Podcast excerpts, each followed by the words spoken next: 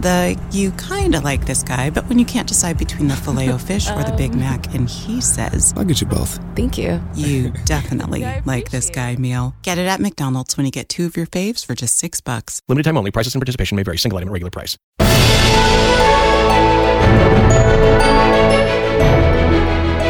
Hello, and welcome to Little Gold Men, an award season podcast from Vanity Fair and Panoply. I'm Katey Rich, the Hollywood editor of VanityFair.com, and I'm here with Vanity Fair's digital director, Mike Hogan. Hi, Mike. Hi. And Vanity Fair's film critic, Richard Lawson. Hello. So we've started this podcast because award season culminates with the Oscars in February, but it's actually already begun because winning an Oscar is a long process of shaking hands and courting voters and sitting out screeners and listening to people like us yammer on about who's ahead in the race. So this year we want to share with you the conversations that we're having amongst ourselves and other insiders this time of year. The three of us will be getting together every other week between now and February to hash it all out and put it all into context and tell all the best stories about just how crazy this season gets for the sake of winning one little gold statue.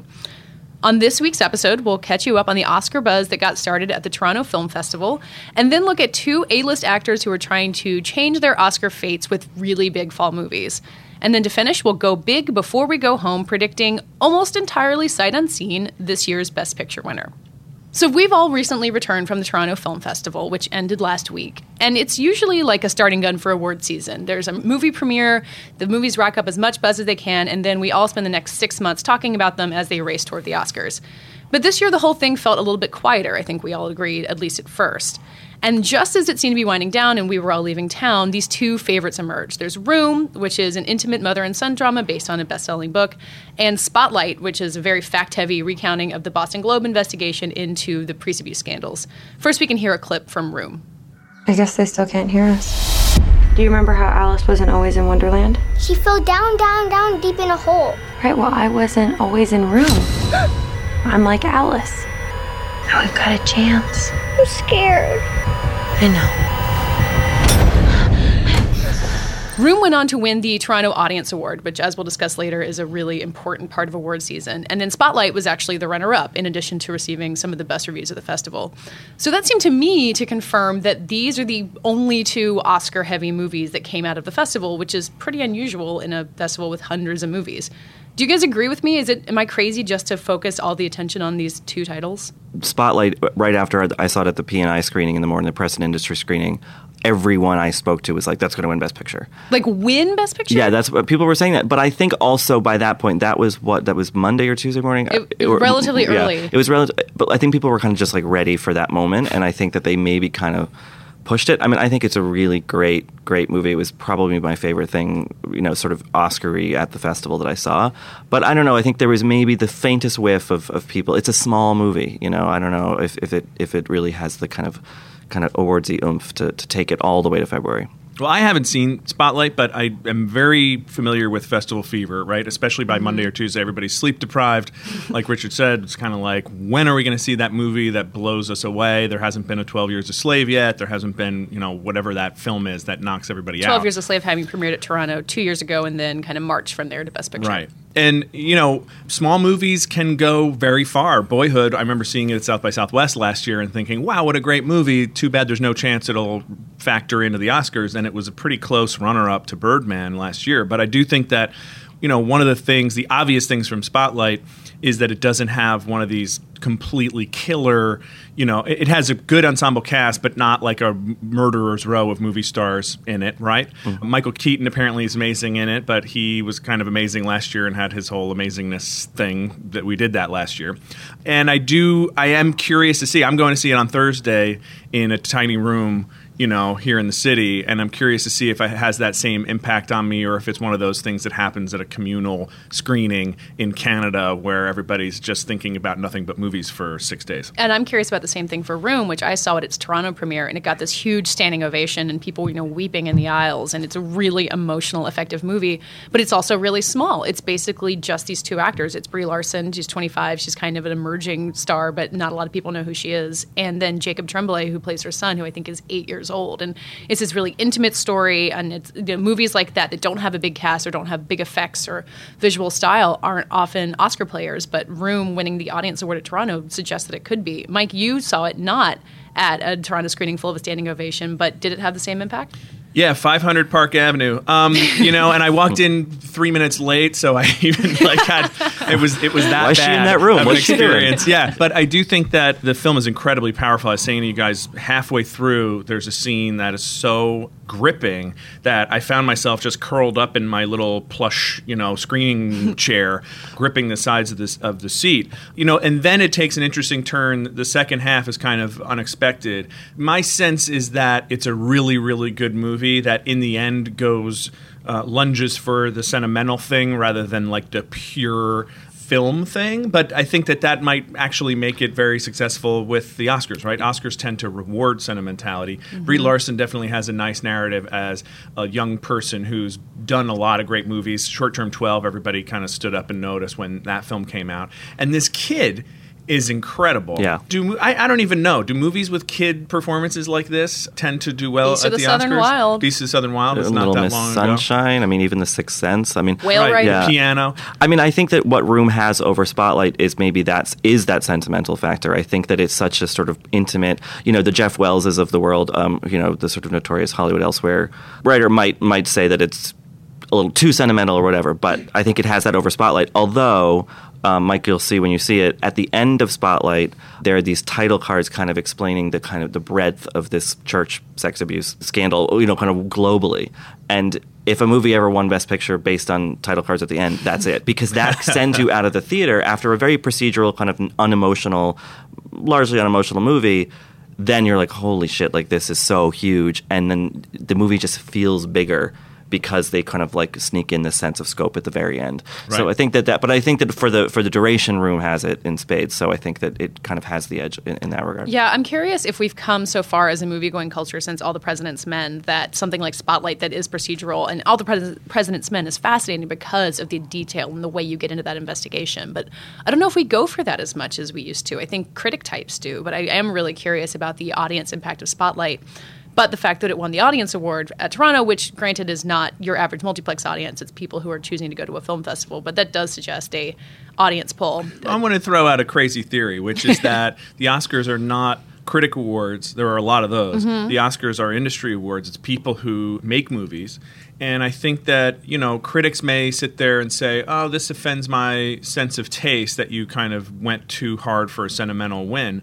But I think people who make movies and try to get people to come to the cinema or come to a multiplex, even more important, know that they have to move people and it's really hard.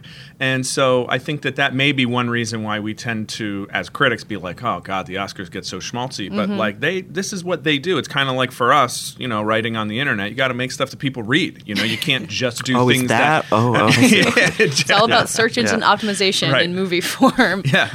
Yeah, and that's uh, and Spotlight also has a big cast, so half the people voting in the Academy have probably worked with John Slattery or Mark Ruffalo or Rachel. McAdams at some point. So there's a clubbiness. I'm also fascinated by the narrative of director Tom McCarthy, who had, uh, by all accounts, the worst film at Toronto last year, The Cobbler, the Adam Sandler vehicle that, it's, as far as I know, went straight to Netflix, and now this year has the best film at Toronto. That's a, that's a good turnaround story. Well, and also you mentioned the, the big cast, and this is another reason why these small movies tend to be underdogs, and, and, and probably helps explain why when there's a studio film in the running, it, you know, there's a lot of support from all the kind of what we call below the line people mm-hmm. who want those kinds of movies to succeed and be good. They don't want to do like a run and gun film over 10 years with six people on the set. They want like 400 people on the set and craft mm-hmm. services. Yeah, and I think also in terms of Spotlight, that Tom McCarthy, you know, started his career as an actor. He has that support behind him. I mean, I th- you know, I think even though Affleck didn't get the directing nomination, like I think that the fact that he was part of the acting community and then transfer, you know, you know, transitioned into directing really helped Argo. I, Well, it's because it's the fantasy for every actor. Exactly, mm-hmm. exactly. Like you know, it's the you know I want to direct made manifest, and then you know winning Oscars. So I don't know that Tom McCarthy is quite a sort of presence enough to have his own kind of shot He's at not big awards. Batman, is what you're saying? Right, exactly. But I think that the fact that he is an actor who has you know been in you know the trenches with a lot of vo- voters might help him quite a bit. And Room has an interesting underdog story behind the scenes. It's from A24, which is a relatively new distributor and has distributed a lot of really great movies. It had Spring Breakers was its first big hit, and this is kind of its first really heavy duty awards hopeful. So there's there's a element of rooting for it there, but also it's an outsider. So like you were saying, it's not not coming from Warner Brothers or Fox, where it has a bunch of gaffers who have worked with them before and want them to succeed. Yeah, A24 is a really interesting company, and, and full disclosure, our own Punch Hutton's husband is one of the key people there, John Hodges. But they've been doing so many great things, including Short Term 12, Mm-hmm. and this would be a very big vindication for them. It would really establish them as players, I think. Before we leave Toronto behind, I Even think, a nomination, I Oh, think. yeah, would, yeah. would I think be a lot. Yeah, a lot. That would be a big victory for them. Before we leave Toronto behind, I think there's a lot of movies that we all saw, not just these two. So, since we're talking about the Oscars, not just quality, uh, what else that you saw, Richard? Do you feel like is someone's going to be talking about between now and the end of the year? Well, I don't know that it's coming out this year. So we had we uh, we I tried to do a little googling before this, but I didn't find any concrete info. But I went, you know, it's uh, festivals. You have these long days of seeing movies. You kind of, I mean, I'll be honest. You know, I sometimes you'll skip something because it doesn't sound great. It just seems like a kind of forget forgettable festival film. I chastised myself into going to see The Meddler, this little indie, sort of indie movie with Susan Sarandon and Rose Byrne, and I had a grin on my face for two straight hours. It was my one of my favorite things at the festival, and it's Susan Sarandon. I think it's at her best. And if she was in the hunt this year, I'd be rooting for her. If she's in the hunt next year, I will be rooting for her in The Meddler. It's really, really great. I can talk real quick about Yeah. Anomalisa, which got picked up by Paramount at the end of the festival, which was kind of a surprise because it's a small stop motion animated film from co-directed by Charlie Kaufman. But it's fascinating. It got a lot of people talking. It's very surprisingly emotional for also being very wry and Charlie Kaufman-y.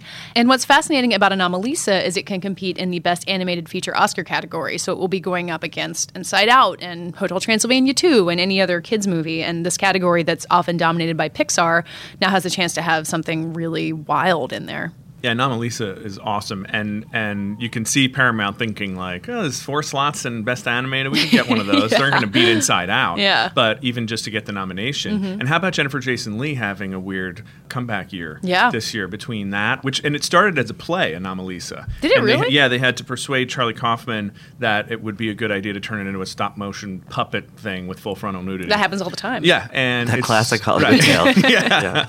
but she's also, you know, going to be in Hateful Eight, and I actually heard someone in her camp suggesting that that might be quite an Oscar performance. as well. Inside knowledge. I like Inside knowledge. That's what we're here for.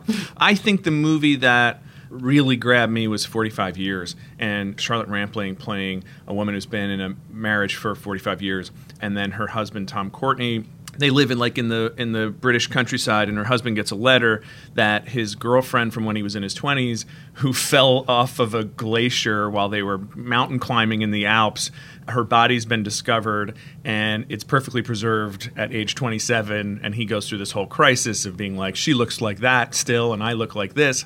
Never mind that she's been dead for 50 years. That all sounds kind of lurid but it's incredibly sort of quiet and beautiful and I think Charlotte Rampling I could really see her getting a nomination from that film and I just found it completely bewitching although it might have been also festival fever Yeah, it was the first movie we all saw at Toronto, so it's kind of like, oh, seeing so I saw Fantastic Four, and now it's this. But also, I do think that um, I think Sandra Bullock is still a possibility for our Brand Is Crisis. I noticed I all the Gold Derby. I was doing my Gold Derby picks last night at a ludicrous Gold Derby being time. a great source for obsessive awards coverage. Well, this is where they kind of are browbeating us all to make Oscar picks now, which is absurd. But anyway, no one had picked uh, Sandra Bullock yet. But I think, you know, she's a big movie star. It's a pretty great performance. It's not like her world class, but, you know, why not? Yeah, I mean, they, I, I think that that's like a stick around nomination, and they're like, "We like you, just keep keep keep doing things, and, and you know, making big comedies, and then you can do these little artsy things, and then we'll, we'll reward you for that in a different way." Yeah. Before we continue talking about movies, I want to take a short break and talk about the Emmys, which happened on Sunday night. It's a TV award. This is for now not a TV podcast, but I do think as an award show, it's kind of interesting to watch the Emmys and compare them to the Oscar broadcast that we'll all be obsessively watching in a couple of months. And I'm curious about if if you guys agree that there are things that the Oscars can learn from the Emmys, and if so, what that is. My big takeaway was I thought Andy Samberg did a pretty great job as host, and his opening musical number was really goofy and not too serious, which I think is the problem that the Oscars have year after year that they're trying to be glitzy and glamorous and celebrate cinema and not poke fun at it in that kind of we're all in this together way that Andy Samberg did with the binge watching. So hopefully whoever hosts this year's Oscars can watch that and think it's okay to celebrate the industry and also poke fun at it because, you know, there's a lot of room for that. Yeah, no, I thought Andy Samberg did a good job. I, I will say I saw a lot of people and heard from a lot of people who didn't like it. So I guess you know when you take chances, you run the risk of you can't please everybody. But it is that perennial problem that the Oscars have, which is that they take themselves so seriously. The Globes is you know, notoriously you know ten times as much fun to watch because people are everyone's drinking, drinking. and they don't really care if they win or not because it doesn't matter. It's meaningless. Whereas you know the Oscars, everybody's a nervous wreck. It's kind of like this doomed thing. Like no one can keep up with. Even Billy Crystal couldn't match Billy Crystal when he when they brought him back. You know, they're sort of like, oh, Bob Hope knew how to do it. Nobody else knows how to do it. But yeah, I don't know. I have no idea how to fix the Oscars. well, I think that one thing from the oh, I think first of all, I the Andy Samberg opening number that referenced Billy Crystal's old Oscar opening numbers, the musical numbers. I, I really missed those. I mm-hmm. realized watching Yeah. the, the Emmys on Sunday night. But I think the other thing, you look at that show. It just moves. It's you know they have it they have it very broken down. You know it's very strictly by category. You start with comedy, then you go to reality, then you go to drama. We're done. I mean it's still three hours, but it doesn't. But the feel, Oscars are often four. yeah, and I know that they have a sort of obligation to, you know, they want to stretch it out for advertising and you know, all that stuff. So the Oscars are always going to be long, but I think that there's some fat that you can trim away that to look to the Emmys where it's just, you know, boom, boom, boom, like category after category without, you know, random salutes to salutes, you know, or whatever they do on the Oscars. So I think that I think that a, a sort of sense of efficiency is what the Oscars could learn from the Emmys.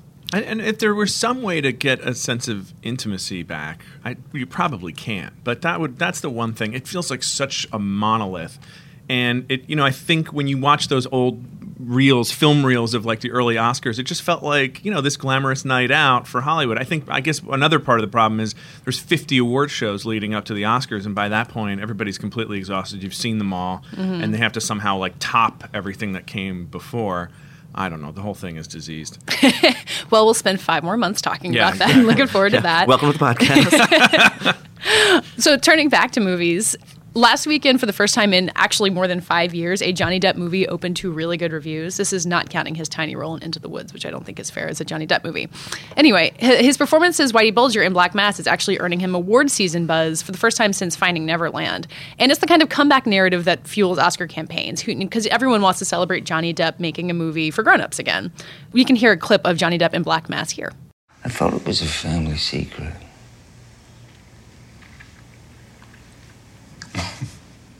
It's a recipe. No. No. You said to me, this is a family secret. And you gave it up to me. Boom. Don't look to John, because he's not going to help you. You spill the secret family recipe today. Maybe you spill about me tomorrow. Is that something maybe that's a possibility? Listen, I was just saying. You were just saying. Just saying gets people sent to Allenwood. Just saying could get you buried real quick. On top of that, on the horizon, there's Matt Damon in The Martian, which is also another movie that rides on his shoulders. He's an A-list actor. He's doing something a little bit different, and I think at least deserves award season attention for it. And it's not Oscar season without big A-list actors trying to get awards, but that narrative doesn't always pan out. But just think of last year, Eddie Redmayne, who no one really had heard of, uh, won the Best Actor prize over Michael Keaton, who was a veteran doing a really great role for the first time in a while, not unlike Johnny Depp.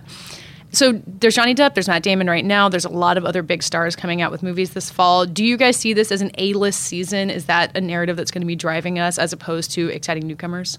I mean, I think that something like The Martian, which you know was at Toronto, that really kind of took early, it screened early. Everyone kind of went crazy for it, including me. I think that Matt Damon is so endlessly likable in that movie. It's been a while, I think, since we've seen him really command a movie in, in the way that he does. Even though there's a great ensemble cast, I am not so bullish on his Oscar chances. I think that maybe Goodwill for the film could could put him in. I mean, he'll, he's a shoe in for a Golden Globe for comedy because Yeah. they're going to run that movie in comedy, which I think is interesting. For I, I think it's a perfect idea, Um, too. But I think that he is, yeah, Katey, representative of that we have some big, big names lining up, you know, sort of in the queue for, for awards this year.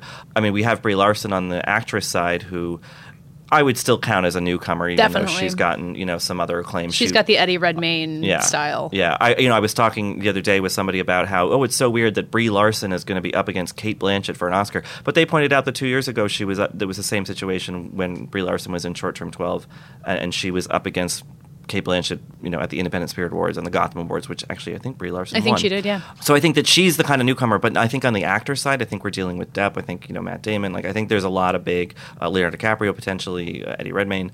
Uh, so yeah, I think that we're kind of lacking on the male side at least that sort of discovery. Mm-hmm. But I guess that doesn't tend to happen with actors. That we tend to do that more with actresses. Yeah.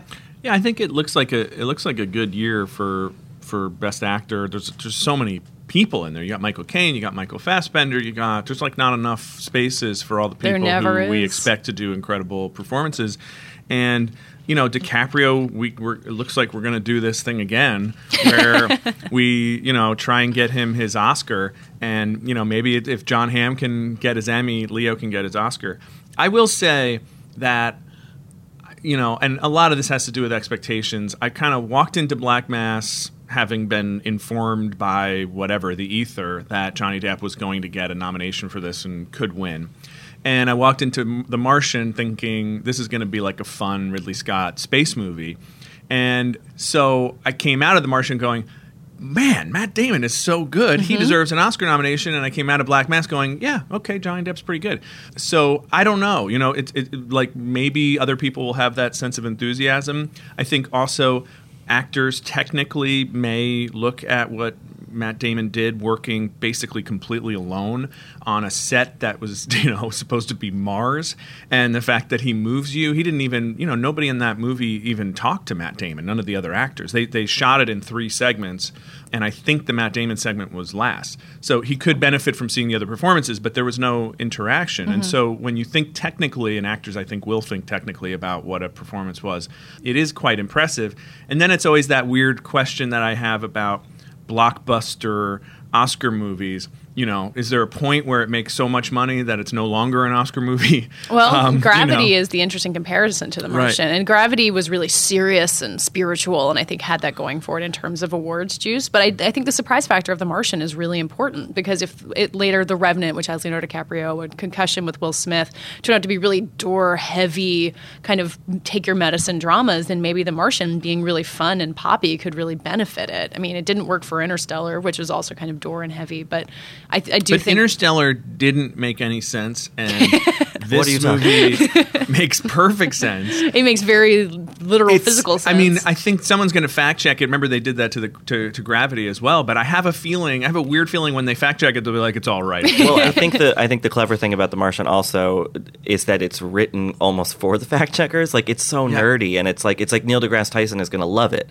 Whereas Yeah. I think Gravity, he was a little bit more circumspect about it. You know, this is a movie that could like launch, you know, a million science careers. I mean, I mm-hmm. think it's a sneaky. I think NASA funded this movie. Yeah. I mean, it's going to make so It's many. just like, ki- could you yeah. please fund our mission to Mars? Right. And in fact, they made they released news yesterday saying we really would love to send someone to Mars. We're just waiting we for that promise money. we won't leave What- someone What behind. interesting timing. Yeah, yeah, yeah. I, yeah. I mean, I think, but going back to, to Depp, I think that you know, I don't think this will never happen, but I think that he would have a great shot in supporting. But I think that Huh. I think that enough of the, the story in Black Mass is subsumed by Joel Edgerton's character, who plays the FBI agent who um, was in cahoots with Whitey Bulger for many years.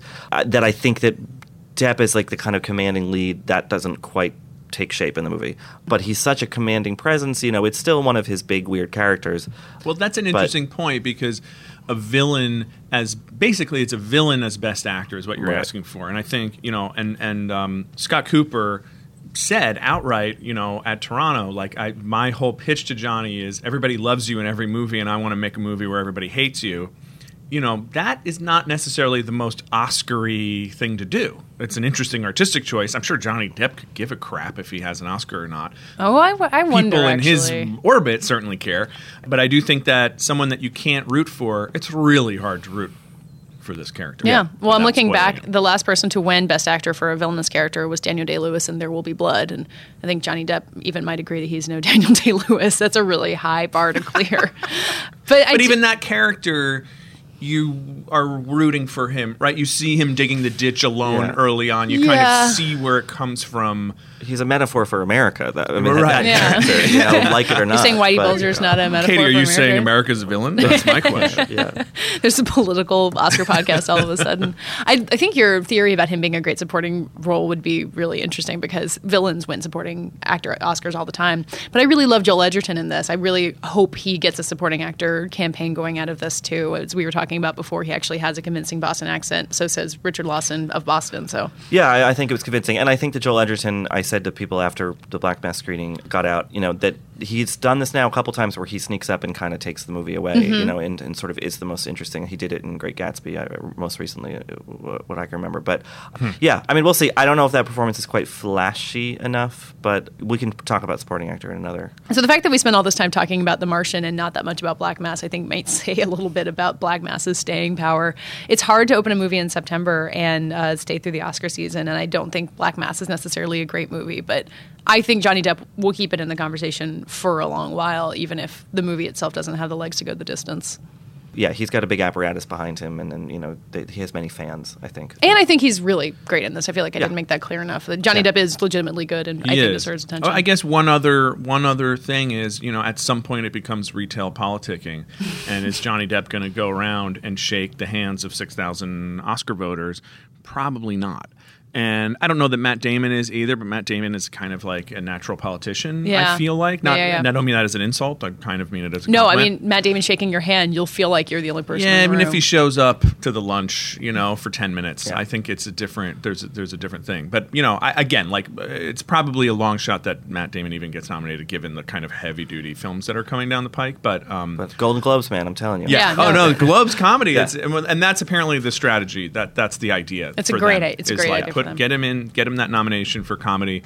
Make it a thing for Mm-hmm. people to think about, and and then maybe rely on Matt Damon's charm and the success of the movie to carry it. There have been worse ideas for Yeah. campaigns in the past. and before we wrap up, it's time to go big and then go home. And it's time for all of us to mostly sight unseen predict what will win Best Picture. Richard?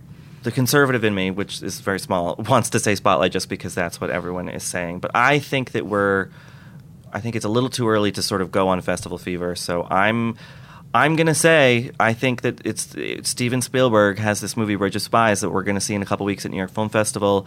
I have this weird Argo-y feeling about it. It's you know a period political piece. It's uh, beloved actor who's kind of due for some love post Captain Phillips' snub. Uh, That'd be Tom Hanks. Tom Hanks, excuse me. Yes, I don't know. I, I have this weird feeling about it. I mean, I'll probably feel differently when I see it in two weeks, but I'm going to say Bridge of Spies right now. That's what this category is for, Yeah. going big and going home. Uh, I am sticking with my idea that the boy movies of the fall are going to cancel each other out, and David O. Russell's Joy, which is a biopic about a female inventor. It stars Jennifer Lawrence, who is the internet's girlfriend. I think it's if it turns out really well, which with David O. Russell, it, may- the movie might not even be finished at this point, so who knows how it's going to turn out. But if it's good, I think it has the ability to go really far. It's been a good year for feminist topics. I think a movie about a fascinating woman could do really well in this environment.